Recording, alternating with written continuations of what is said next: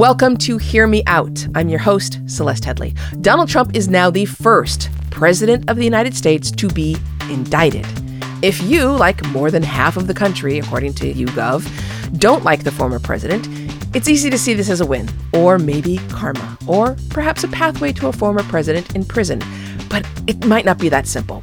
And because the Justice Department did not move swiftly, this might not be the legal slam dunk many on the left are hoping for. Nobody will go on the record. All of them say this is not a good case. Let's say you want Trump in prison. It doesn't mean that this is going to get you there. Former federal prosecutor Ankush Khardori joins us on Hear Me Out in just a moment. Stay with us. Victoria Cash. Thanks for calling the Lucky Land Hotline. If you feel like you do the same thing every day, press 1. If you're ready to have some serious fun for the chance to redeem some serious prizes, press 2. We heard you loud and clear. So go to LuckyLandSlots.com right now and play over 100 social casino-style games for free. Get lucky today at LuckyLandSlots.com. Available to players in the U.S., excluding Washington and Michigan. No purchase necessary. VGW Group. Void where prohibited by law. 18 plus. Terms and conditions apply. You're listening to Hear Me Out. I'm Celeste Headlee. Thank you so much for joining us. Okay, so you might have heard news about a former president facing a little legal trouble during the past few weeks. No worries if you didn't hear about that. It has definitely flown under the radar. Very few people are talking about it, and there's hardly any news shows discussing it obviously I'm I'm kidding. Donald Trump became the first ex-president to be indicted on criminal charges last week, and if you somehow didn't know that, I would love to know which rock you've been living under and, and how to join you. Like pretty much everything else Trump has done, at least in recent years, this indictment has sparked very strong feelings, regardless of where you are in the political spectrum. Most people have an opinion. For some, it's full on outrage. Here's Senator Lindsey Graham. This is selective prosecution, it's legal garbage in New York, it's politically motivated, and we do have one last chance to not become a banana republic. And for others, this is a victory. Yusef Salaam is an exonerated member of the Central Park Five. Uh, Trump had called for the Five's execution in 1989. He's now a New York City Council candidate, and his office released a statement that read simply karma. And it's that latter feeling we really want to dig into today. If you do not like Donald Trump, and the latest polling from YouGov suggests more than half of Americans don't, it's easy to see this unprecedented moment as a win. But our guest today argues it might not be that simple. Whether we like it or not, the justice system functions differently for a man like Donald Trump, who used to be president. And indicting him may have opened a Pandora's box that in the future we may wish had stayed closed. It's hard to think of someone better to ask about this than our guest, whose specialties include prosecuting white collar crime. Writer and former federal prosecutor Ankush Khardori joins us now. Hi, Ankush. Hi, thank you for having me. So, tell me uh, in one or two sentences your opinion here.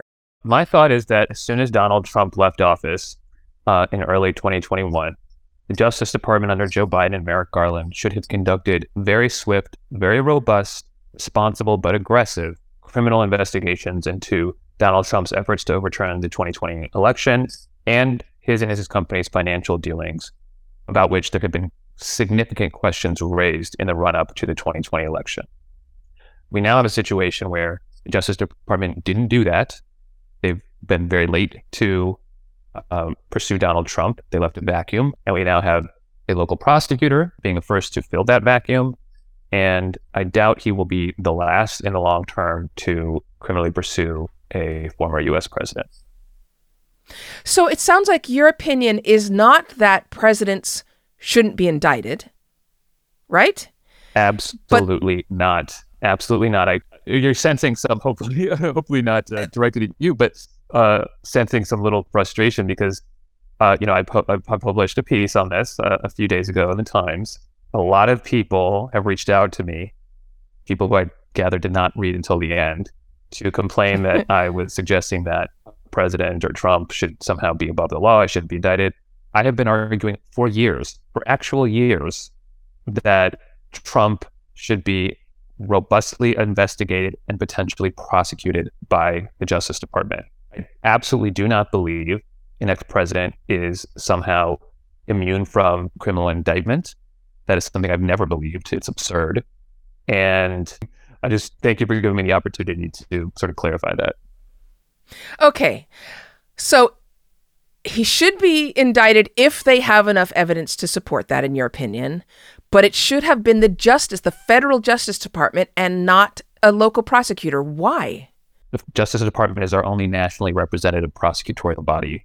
It is the most professional, it's the most well resourced prosecutorial body we have in this country, arguably in the world. It is the only one with the ability to generate broad based public and political support. And by the way, it is also the likeliest to actually secure significant criminal sanctions upon a conviction, including imprisonment. We can get into the DA's case, but think people are really fooling themselves if they think that the odds are substantial that you know Trump would go to prison even if he's convicted on this. Uh, so you know, I want swift, effective, uh, broadly bought into accountability. And I think the Justice Department has always been the first best hope for that. And, you know, in terms of the political kind of chaos that we're, we're seeing surrounding this indictment, none of it surprises me. And it could have been and should have been avoided. The fact that the Justice Department, in my opinion, sort of did not do its best work here under Joe Biden and Merrick Garland you know, they've, they've shifted gears considerably since appointing special counsel Jack Smith last November. That came yes. to my mind far too late. The that my observation does not mean that the DA's case is legally invalid or should be tossed out. Arguably, both him and the Fulton County District Attorney down in Georgia had their own obligations to their constituents to fill this vacuum because they're investigating conduct within their jurisdictions. Now, in the ordinary course, and this happens all the time on a daily basis, when the Justice Department is investigating significant area of conduct, a significant person, and um, they catch wind that a local prosecutor may have some overlapping interest for some reason or another, they will coordinate with the local prosecutor's office, respectfully ask them to stand down. Almost always that happens because these local prosecutors' offices do not have a ton of resources. And they also know that the Justice Department can do a better job in hard cases and is likelier to obtain real criminal sanctions at the end of the process. Okay, I want to play you a, a, clip from the DA, DA Bragg, um, who held a press conference last Tuesday and talked about why he is so interested in making this case. Let's take a listen. True and accurate business records are important everywhere, to be sure. They are all the more important in Manhattan, financial center of the world. That is why we have a history in the Manhattan DA's office of vigorously enforcing white collar crime. So, this is the exact kind of, of crimes that you have also been pretty determined to to call out, um, to make sure that people who break the law, even if it's in white collar, see justice. Uh, you've been a whistleblower on a number of occasions by your own admission, the Justice Department has been moving really, really slowly. Why isn't it okay for the district attorney in New York to say enough is enough? We have the evidence. We're going to indict. Yeah, no, I, I, I, do think, and and that that he that the DA arguably had an imperative to charge this case in light of the fact that Justice Department did not ask him evidently to stand down, does not have its own active investigation into Trump's finances, and has been largely absent from the scene, totally absent from the scene on this subject, meaning finances, Trump and his business's finances. You know, the sort of investigation I wanted to see that would encompass something like this as a very small part of a more large, a larger investigation should have been done like immediately. I think after after Biden took office. I mean, it kind of feels like ancient history, but we just have to take people back to to the 2020 election. In the run up to the election, there were a lot of news stories about Trump's business dealings uh, including yeah. the Times series on Trump's taxes. And so, if anybody else in the country had been the subject of a series of stories like that from the New York Times, the criminal investigation by the Justice Department would have practically opened itself the next day. Like, the, so the notion that like the Justice Department didn't have a predicate and, and imperative to sort of look at this in a much more comprehensive way is is wrong. They should have, and I think that represents a significant failure on the part of this Justice Department. So, you know, the fact that that vacuum exists, I think it, it is fair for people to say, for the DA to say, and, and I don't think I can really quibble this for, for people to say, okay, But so should he stand down too? Because the Justice Department stood down, and, and that that doesn't follow, right? So I do think it's it's fair for people to say, and I then as I've said, you know, the fact that like kind of things played out in this odd and to my mind suboptimal way um, is not itself an indictment of the merits of the case, right? And we can I want to bracket that because obviously there's been a lot of discussion about the merits of the case, and we can get into that, but um, obviously we had a good sense of the merits of the case. I had a good sense of the merits of the case um, going into uh, Tuesday and at the time that I wrote that piece as a result of my own reporting. But um, I understand why people say, well, why, you know, why mediation gave up passes because the Justice Department did. That's a fair position. I don't really know where I agree or disagree with you, but we're going to dig into it more. We'll take a break now. Uh, this is Hear Me Out, a podcast from Slate, and I'm speaking with former federal prosecutor Ankush Khardori. We'll be back in just a moment. Judy was boring. Hello. Then Judy discovered ChumbaCasino.com. It's my little escape. Now Judy's the life of the party. Oh, baby, Mama's bringing home the bacon. Whoa, take it easy, Judy. The Chumba life is for everybody. So go to ChumbaCasino.com and play over 100 casino style games. Join today and play for free for your chance to redeem some serious prizes. ChumbaCasino.com. No purchase necessary. Void where prohibited by law. 18 plus terms and conditions apply. See website for details. We're back. Thanks for joining us. This is Hear Me Out, uh, a podcast from Slate, and we're talking today with former federal prosecutor and writer Ankush Khardori about whether it, the indictments that came down from New York were something to celebrate. I'm Celeste Headlee, and I don't know where I stand on this right now. I'm unsure Ankush because here's why. I am not a legal expert, and I have been frustrated that it has the Justice Department has not taken action on what appear to be a lot of very, very troubling, possibly illegal activities in a number of arenas by the same token, I celebrated the indictments only because I don't think anyone should be above the law. I mean, I, I think that often the Justice Department maybe gets caught up in politics, and I, I didn't want to hang my hopes on Merrick Garland. What do you think? You know, I, I think that's a very fair view to hold. I think that where it gets complicated is, uh, you know, as it happened, and I knew this at the time that I wrote my piece, but you know, the indictment wasn't public. This case is not a paradigmatic example of the principle that no one is above the law. It, it doesn't fit that principle in the same way that other cases might, because everything about this case is unique. Um, how it how it began, how it was investigated, the starts and stops, and even the final output. I mean, there's been a lot, and again, we can bracket kind of discussion of the merits of the case and come back to that. But the suggestion that you know in recent days by you know Trump antagonists in, in the legal commentary set that this is kind of run of the mill for the DA's office. They do this all the time. I mean, that's just not true. It's it's not true.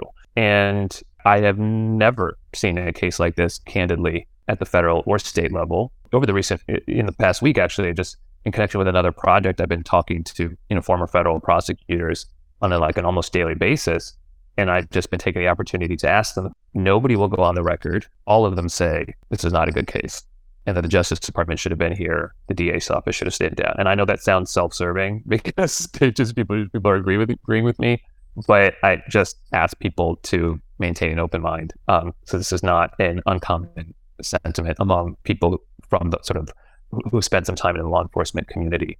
And so I think just secondarily to to sort of help you navigate your interest in this, which is understandable, I think it is helpful to be precise in identifying what people want to accomplish with the prosecution of Donald Trump. I think that makes it easier to have a discussion around what, what is and isn't appropriate or effective. Because just to give you the most crude example, right? A lot of people want Trump in prison. ASAP, they want him to be politically dead and incapable of retaking office. I very much doubt this case will do that. I feel much more strongly that if the Justice Department had completed a responsible investigation and indicted Trump, say, at the start of 2022, the situation would be entirely different the political situation would be different. the legal case and the public's reaction to it would be entirely different. And the possibility that Trump would actually go to prison upon a conviction would be much, much higher. So, you know, so that's just one example, right? Of like if you have a particular objective, how are you trying to get there? And is this the, really the best way to get there? It's strictly as a matter of kind of mercenary realpolitik or something like that, legal realpolitik, whatever you want to call it. Um, and we can do that with other sets of objectives, if you like, if you want to throw them out there, and we can talk about those. But that's why I say, like, just because you know people have in their mind a sort of a singular objective of some sort, it does not mean that just anything that appears to resemble that thing will get you there. I want to actually play a clip of Donald Trump. This is a moment from a speech he delivered from Mar a Lago last Tuesday and he was talking about his indictment in New York. Spent time there today, as you possibly read, with a local failed district attorney charging a former president of the United States for the first time in history. My lawyers came to me and they said, There's nothing here. They're not even saying what you did. Okay, so Donald Trump appears to agree with you that this isn't a good case. But then let's hear T- DA Bragg again. He's talking about the timing of this investigation, which has been going on for quite some time and may have surprised people that suddenly ended up in an indictment. Since that time, we've had uh, more evidence uh, made available to the office and opportunity to meet with additional witnesses. Uh, so, uh, as I said earlier, I've been doing this for 24 years. Uh, I don't bring cases prior to a thorough and rigorous investigation. Now, having done so, the case has been brought. So you're saying that this is a is possibly a bad case, that this is going to be tough to prove. But if it's not necessarily the type of law breaking that might send someone to jail, shouldn't it be? Shouldn't this be illegal? Well, that is a question about the merits of the case, right? Um, yeah. And, and the legal issues surrounding it and the evidentiary strength of the case, right? The mere fact that this allegation has been thrown out, right, it, it doesn't solve those con- questions or concerns that people have about whether this is quote unquote the right case.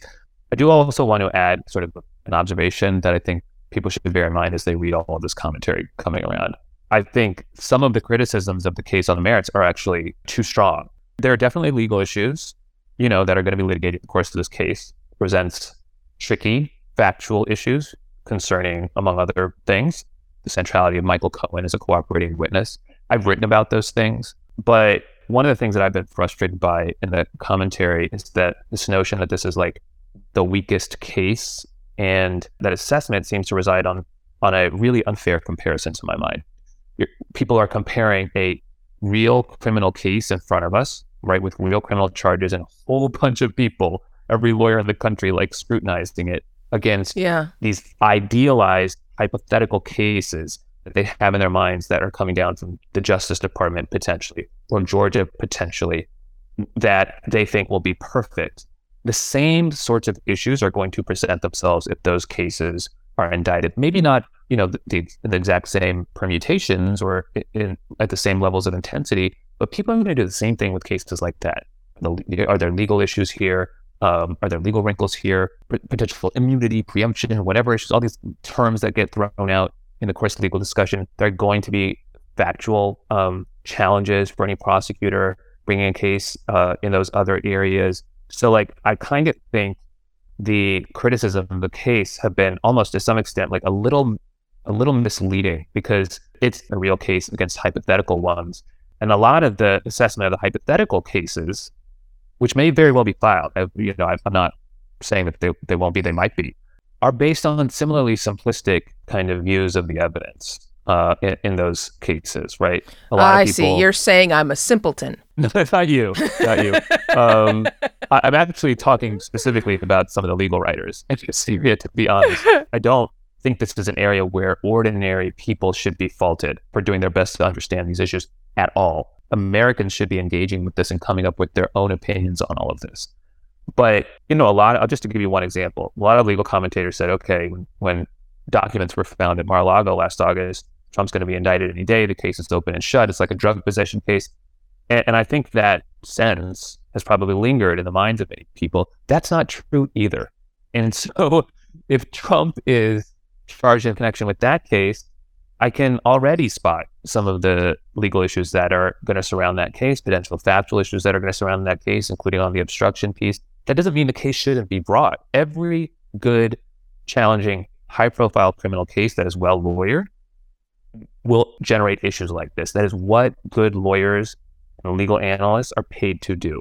And this is Trump, so it is going to attract infinitely more attention from legal observers and analysis than any other case in the country. So for people, you know, now I'm trying to be a little helpful to the people who are cheering on the Manhattan DA's office, who are maybe a little down about that. I would say it's still early stages to predict that this prosecution will somehow fall apart.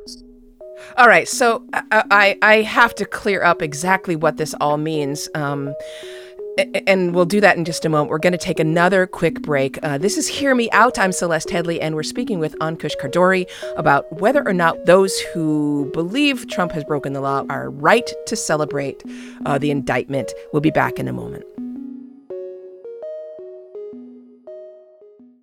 And we're back. Did you cheer when Donald Trump was indicted in New York? Ankush Khardori says maybe you were too quick to do that. Uh, we are talking with Khardori about whether or not the indictment in New York was really the best way to go about holding the powerful accountable. This is Hear Me Out. It's a podcast from Slate, and I'm your host, Celeste Headlee. Okay.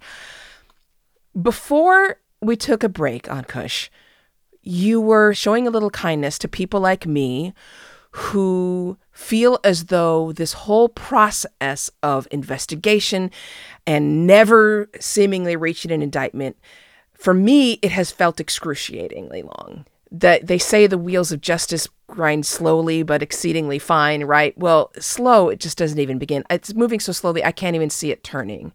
Um, and so that sort of fed, I think, for many people, some satisfaction when an indictment actually happened, when Donald Trump actually had to appear in a court.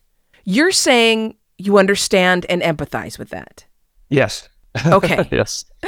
But you're also saying that feeling of victory is possibly I don't want to say misplaced, but is is maybe a little bit premature because a we don't know how strong this case is, but also it sets a bad precedent for the country that it's a local prosecutor and not the Justice Department. Do I have this right? Yeah, I mean, what I'm trying to identify from people is like that this is more complicated than you know they they maybe have been led to believe, and that there are parts of this that you can be pleased with, but that there are collateral consequences that we also just can't ignore. It was up to the Justice Department and the president to assert some national leadership when he came into office and to ensure that the country could go through this process in a responsible way. And national leaders are supposed to demonstrate national leadership on national issues.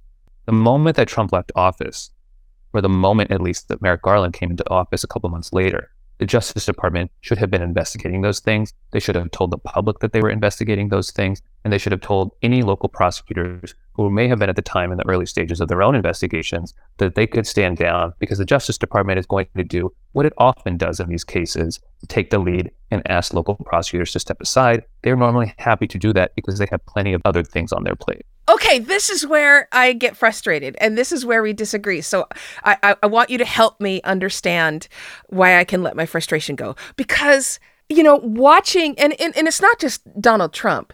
I mean, w- as a journalist, watching the federal government for the 25 years that I have been covering it, I see a lot of evidence that the powerful, the wealthy are not held to account that there are not the same consequences for them as there are for the rest of us. And that is for the very reason that the Justice Department is so cautious. They often do things like James Comey with Hillary's emails that are politically, possibly politically motivated and end up causing more damage than they solve. I mean, it's been quite a while for me as an American citizen. It's been a while since I've been able to point to the Justice Department and say, way to go. You're really, you know, speaking truth to power here. And so like waiting for the Justice Department to step in like an avenging angel. I just don't I don't see it happening. I think your description of the contemporary history of the department's track record in, in, in this area is spot on. That is why, uh, I mean, I've spent years, actual years, going back to November 2020 when I wrote a piece called The Case for Prosecuting Trump for the New York Review of Books, saying that the federal government needs to get involved ASAP once he's out of office on the financial issues. On the day of January 6th, I wrote another piece for the New York Review of Books saying that the Justice Department needs to investigate Trump on these issues. And the reason why, you know, I, I tried to do my best in what limited ability I had. And by the way, I wrote a piece for Politico February of 2021 after the January 6th committee was in circulation. I said, this can't be enough. The Justice Department has to conduct a criminal investigation. This was February 2021. So I say that because I, I totally agree with you that this was not something that we should have expected would happen. That is why it was something I was strongly advocating should happen. There is a concern um, that this indictment from New York sets a precedent. For those who believe these charges against Donald Trump are politically motivated, does this open the door to reprisals, to other, say, right wing prosecutors to charge people on the left? Yeah, look, I do think it sort of softens the ground, right? It makes it easier for conservative or Republican local DA somewhere in the future to do something comparable obviously we shouldn't just entertain like bad faith investigations and shouldn't reward that. But there are uh, a lot of tools that local DAs have available, and we have a really, really broad and complex thicket of criminal laws in this country. So there is really fertile ground for some mischief here in the future. Is that part of the reason why you have the opinion that people shouldn't be fully celebrating? Yes, that is, you know, um, that that downstream consequence, which concerns me quite a bit, um, is is the reason why I say we can't just unambiguously cheer this on. Okay, the difference here, and, and you know, this is sort of where this podcast lives. Is that um, there are a lot of people who disagree with you, or at least believe they disagree with you, and they're not expressing it by inviting you onto their podcast to talk about it respectfully you're getting hate mail. Yeah, I mean, look, I'm I'm getting some nasty emails, um, some with some quite surprising. Let's just say some language I would never use um, in in emails with anyone. I've got pretty thick skin, and, and and I understand that that's not the case for everyone. So I don't want to suggest that sort of conduct is tolerable. But as it happens, you know, it kind of uh, something I'm able to just like let fly by. What is frustrating me the most is that like people don't even read the things that they are complaining about. So I've gotten a bunch of emails saying, you know, kind of how dare you think that like, you know, a, a, criminal should go free, and it's like that's not what I think. That's not what I think. And you know, Trump's got to, you know, we have to present prevent Trump from getting back into power. And it's like, okay, that's that's a very reasonable objective, and skeptical that this is going to facilitate that outcome. So, the reason I bring it up, though, Ankush, is because this could become a legal matter. And I say that because Americans' inability to talk about any of this without escalating into at least anger, if not threats of violence, um, mm. is already showing up in in death threats to D.A. Bragg, um, death threats to the judge who was overseeing this case. Donald Trump has been cautioned by the judge about what he says about the case, something he's already apparently broken. Um, when you're talking about dangerous precedences, it, having this play out in a local jurisdiction first, is this part of what you're worried about?